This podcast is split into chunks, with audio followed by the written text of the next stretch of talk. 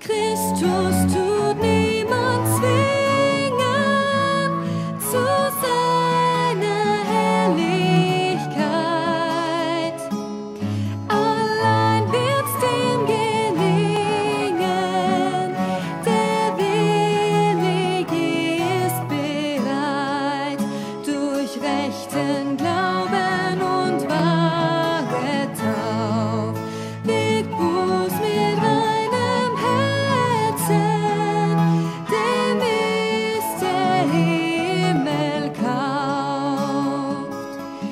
Durch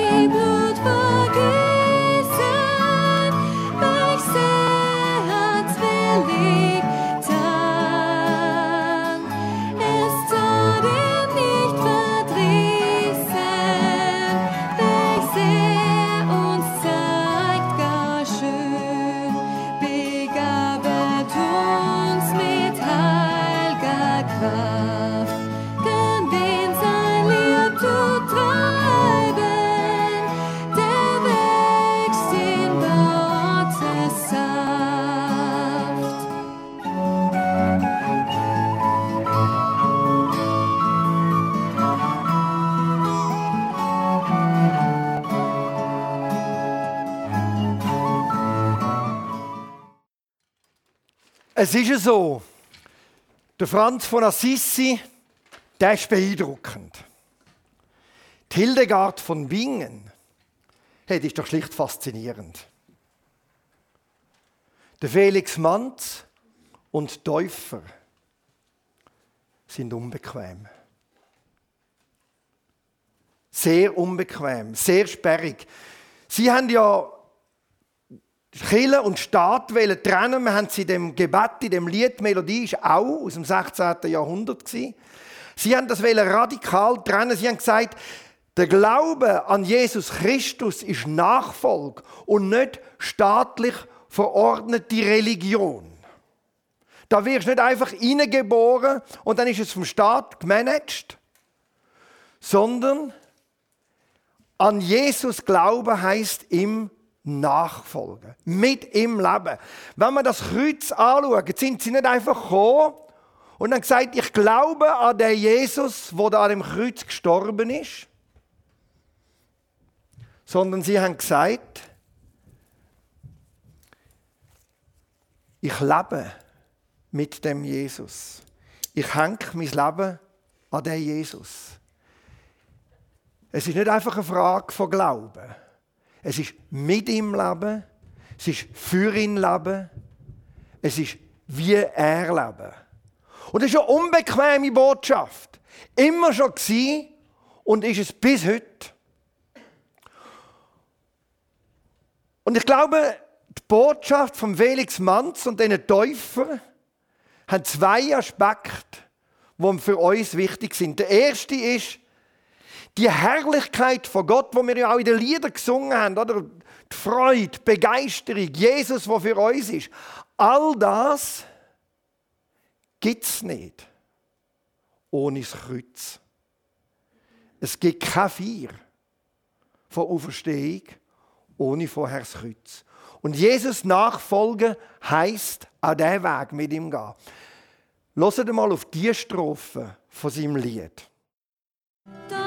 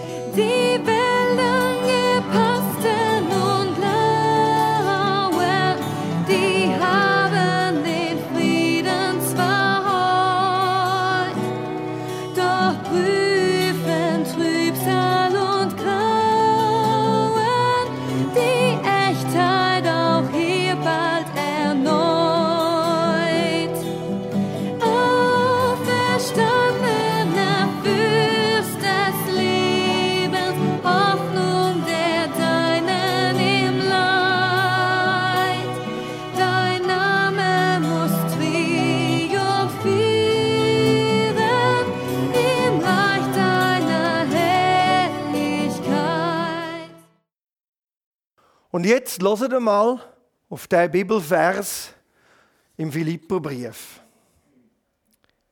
Ich möchte nichts anderes mehr kennen als Christus. Ich möchte die Kraft seiner Auferstehung erfahren. Ich auch. Ich möchte sein Leiden mit ihm teilen. Ich nicht. Mit ihm gleich werden in seinem Tod hoffe ich auch zur Auferstehung der Toten zu gelangen. Sonnige Verse sind für Täufer ernst gewesen. Sie sind bereit gewesen, eben wirklich zu leben mit Jesus. Nicht einfach sagen, ich glaube, dass der für mich gestorben ist. Das ist die Szene von seiner Hinrichtung von Felix Manz, wo ja dann in der Limmat ertränkt worden ist. Das ist für sie klar gewesen. Es gibt die Herrlichkeit von Jesus nicht ohne aus Kreuz. Es gibt es nicht. Es gibt keinen Triumph ohne das Leiden. Und es ist unbequem, das höre ich nicht so gern. Es ist sperrig, da ich tue mich auch lieber der Hildegard zuwenden. Da bist du in mystischen Höhen und Sphären, das ist mega cool. Und das ist sperrig, unbequem. Aber es war für sie klar, gewesen, so geht's. Wer Jesus nachfolgt, erlebt Ablehnung. Und muss nicht überrascht sein, wenn es Ablehnung gibt. Es gibt es einfach. Und wenn man will Täufer richtig verstehen, was ihnen wichtig war, muss man wissen, für sie ist zentral Bergpredigt Und die ist auch unbequem. Mit der tun wir uns alle schwer. Oder es gibt schon Versen in der Bergpredigt, die ich mega gern habe. Und dann gibt es die anderen, die auch schwer sind. Oder ich meine, die linke Backen und die rechte nachher haben, das ist einfach schwierig. Bis heute wird diskutiert, kannst du einen Staat leiten, wenn ein Staat die andere Backen auch noch herhebt. Hat mal einer spöttisch gesagt, was wäre passiert, wenn alle Staaten beim Hitler die andere Backen auch noch hergehebt hätten. Bis heute fragst du, ja, wenn du immer vergisst, wirst du nicht über den Tisch gezogen. Wenn du keine Sorgen machst, ja, wie musst du dann fürs Altersvorsorge schauen? Wie kann ich eine Firma leiten, wenn ich immer allen vertraue und nie mein Recht einfordere? Ja, muss ich dann alle, die nicht mehr zahlen, einfach sagen, es ist in Ordnung, vergibt er. Könnten die, die bei uns Geschäfte und Firmen haben, mal überlegen, kann man so Geschäfte? Das ist sperrig. Das ist unbequem. Und wir fangen an denken und hirnen und machen, wie können wir es irgendwie harmonisieren, dass wir es doch noch glauben und doch irgendwie noch leben in dieser Welt. Und sie sind der radikale Weg gegangen und gesagt, wir folgen dem Jesus nach. Und natürlich sind sie weltfremd geworden. Und das hat Konfrontation gegeben. Die Leute haben reagiert. Wisst ihr, die haben nicht so sehr reagiert wegen den Erwachsenen-Taufe. Die haben reagiert, weil die gemerkt haben, das gibt ja andere Gesellschaftsformen, wenn man so anfängt zu leben wie die. Und dann hat es knallt. Täufer erinnert uns daran. Jesus nachfolgen ist keine Frage von der Begeisterung. Ich finde ihn cool sondern von der totalen Identifikation mit seinem Kreuz, mit dem Leiden, mit der Ablehnung. Und das ist, ich höre das nicht gern. Wisst ihr, mir, mir fällt das nicht leicht. Und ich weiß auch nicht so genau, wie ich darüber predigen soll. Oder bei den Seligpreisungen. Meine Favoriten-Seligpreisung ist definitiv nicht folgende. Selig sind, wenn es euch verfolgt und schlecht über euch redet. Das haben sie bei mir nämlich auch schon gemacht, sagt Jesus. Das ist nicht mein Favorit. Und dann sagt ja Jesus noch, jubelt und freut euch. Ich muss euch ganz ehrlich sagen, es gibt andere Bibelverse, die nehme ich lieber wörtlich. Als der. Und ich muss immer lachen, wenn die Leute sagen, ja, musst die Bibel wörtlich nehmen. Ja, wir, nehmen sie alle selektiv wörtlich. Sehr selektiv. Ich mache das nicht. Ich finde es nicht cool. Ich finde es keinen Grund zum Jubeln. Und der Phoenix Manz und Täufer erinnern uns daran, dass das Teil ist vom Christsein. Das Radikale sein Leben an der Jesus bindet und sagen, wo du hingehst, gehe ich auch her. Es ist nicht eine Frage vom Lifestyle, ich lebe und, und, und dann Jesus passt sich so ein bisschen meinem Lebensstil an, oder? Und auch meine Auslegung von der Bergpredigt, sondern ich passe mich dem Jesus an. Und die Herrlichkeit, wo wir immer so viel singen, gibt es nicht ohne das Kreuz. Es gibt es nicht. Diese Botschaft müssen wir immer wieder hören. Ob es uns jetzt passt, mir passt es nicht. Ich muss euch ganz offen sagen, nein, es passt mir nicht. Ich tue mich schwer damit. Aber ich muss sie hören und ich muss sie darauf einladen. Und es wäre so einfach, man könnte den Manz und die Täufer ein bisschen abtun als Spinner. Da gibt es einen zweiten Aspekt wo ganz wichtig ist bei ihnen.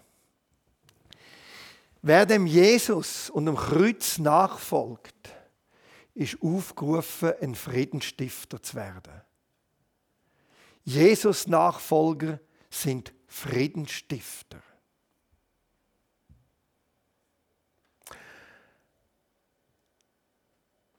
Da sind zwei Verse, die für sie zentral sind, aus der Seligpreisungen. Freuen dürfen sich alle, die unterdrückt sind und auf Gewalt verzichten. Gott wird ihnen die Erde zum Besitz geben. Ist ja auch verrückt. He? Wie, wie Menge hat schon die Welt erobern Und Jesus sagt, die, die auf Gewalt verzichten, die kommen sie über. Das ist ja völlig schräg. Und das zweite, Seligpreisung, freuen dürfen sich alle, die Frieden stiften. Gott wird sie als seine Söhne und Töchter annehmen.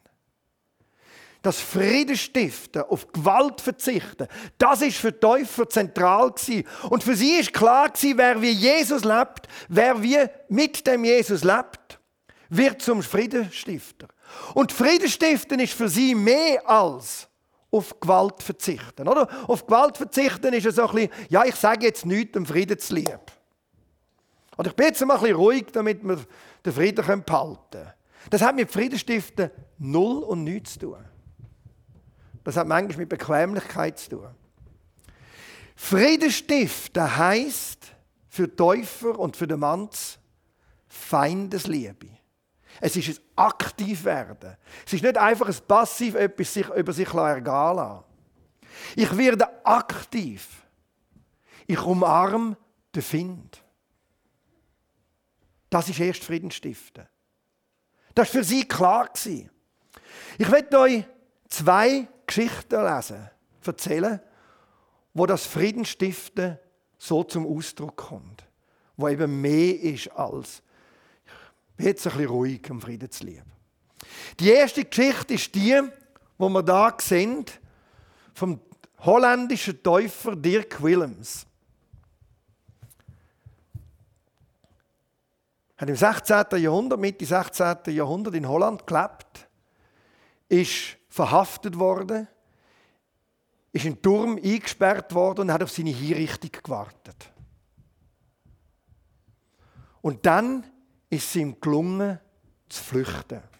Er konnte durch den Turm ab, er glaubt klassisch wie in einem Krimi, Bettwäsche zusammengehängt oder irgend so etwas, und er konnte flüchten. Es war Winter. Er rennt davon und seine Häscher, seine Verfolger hinter ihm her. Ihm dicht auf den Fersen. Er rennt und kommt an einen, einen von diesen kleinen holländischen Flüssen, wo gefroren ist. Das Eis war nicht so dick und er hat gewusst, entweder oder. Und er hat auf entweder gemacht und flüchtet über den Fluss über und kommt sicher drüber. Als er am anderen Ufer war, merkt er, wie einer von seinen Verfolgern ihm nachgeht und im Eis einbricht und droht, unterzugehen und zu vertrinken. Und das macht der Dirk. Das wäre seine Chance zum Abhauen. Das wäre sein Billett in die Freiheit gewesen.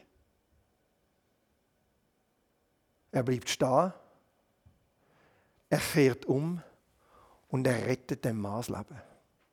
Er zieht ihn raus und rettet ihm das Leben. Als Dank dafür hat ihn der verhaftet.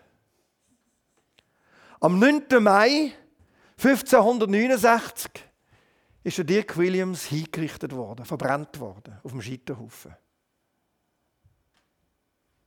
Das ist Friedenstiften für die Täufer. Ich umarme den Find. Die zweite Geschichte ist Anfangs letzten Jahrhundert passiert. In einem Täuferdorf in der Ukraine, es war 1917, sowjetische, also russische Revolution. Es war eins Chaos. Man hat gewusst, was man nicht mehr will, noch nicht so genau gewusst, was man will. Das ist ja oft bei Revolutionen. Und es sind plündernde und mordende Banden durchs Land gezogen.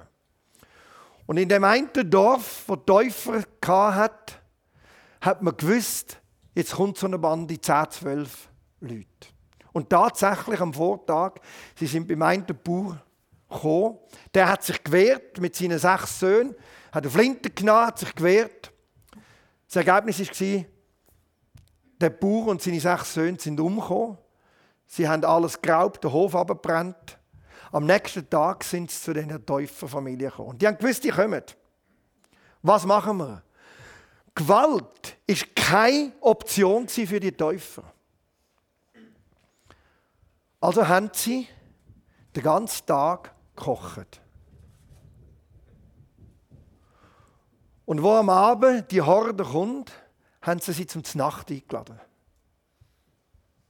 Gesagt, kommt, wir haben bereitet für euch, haben sie an den Tisch gesetzt. Und nachher haben sie ihnen gesagt, oben haben wir euch im Stroh Lager eingerichtet, dass ihr gut schlafen könnt.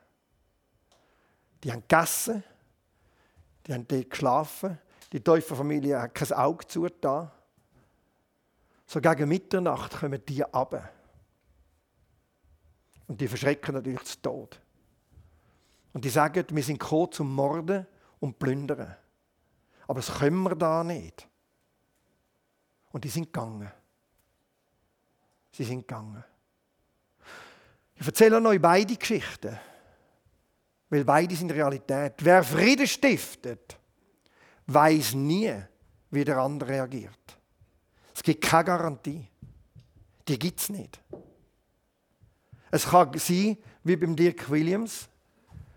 Du wirst als Dank verhaftet und hingerichtet. Es kann sein, wie bei dieser ukrainischen Familie. Es hat ihr Leben gerettet. Aber klar ist ihnen immer, Friedenstiften ist etwas Aktives. Es ist mehr als einfach ein bisschen angeben und ein bisschen auf Gewalt verzichten. Ich schlage dir jetzt auch keine zurück. Sondern es ist aktiv auf den anderen zugehen, ihn umarmen und Frieden schaffen. Und das ist unbequem, das ist schwierig. Es bleibt dabei. Der Felix Manz, die Täufer sind sperrig und es hat auch mega viele Diskussionen gegeben.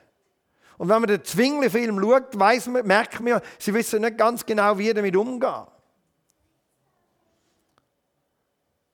Es ist schwierig. Aber sie erinnern uns daran, Jesus nachfolgen ist nicht etwas, wo man kann machen. Es ist einfach so ein bisschen begeisternd. Man kann Nachfolge nicht wie das Haustier zähmen. Das Thema Nachfolge ist kein braves Büsi, wo einem ein bisschen um die Beine streichelt. Das ist etwas Herausforderndes. Und das stresst mich. Mich stresst das. Aber es ist eine Realität. Frieden stiften ist nicht einfach ein bisschen nett sein und ein bisschen nachgeben und nicht, nicht gerade so ein bisschen frech rummaulen, sondern es ist eine Lösung für einen Konflikt zu suchen. Es ist den Find umarmen. Es ist auf ihn zugehen.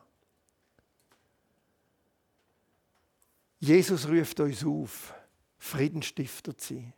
Jesus ruft uns auf, folget mir nach. Er sagt ja an dieser Stelle, wer mir nachfolgen will, soll sein Kreuz auf sich nehmen. Führt kein Weg daran vorbei, offensichtlich. Und ganz ehrlich, ich habe ja manchmal auch das Gefühl, nehmen Sie mir nicht übel, in den vielen Worship-Songs geht es um die Herrlichkeit und um die Schönheit und um die Freude mit Jesus. Und der Aspekt wird ziemlich ausgelassen. Und manchmal ist mir das noch ganz recht. Und dann stolpere ich über so Figuren und über so Bibelverse und dann spüre ich die Unruhe und ich spüre, ich und wir müssen uns dem immer wieder stellen. Amen.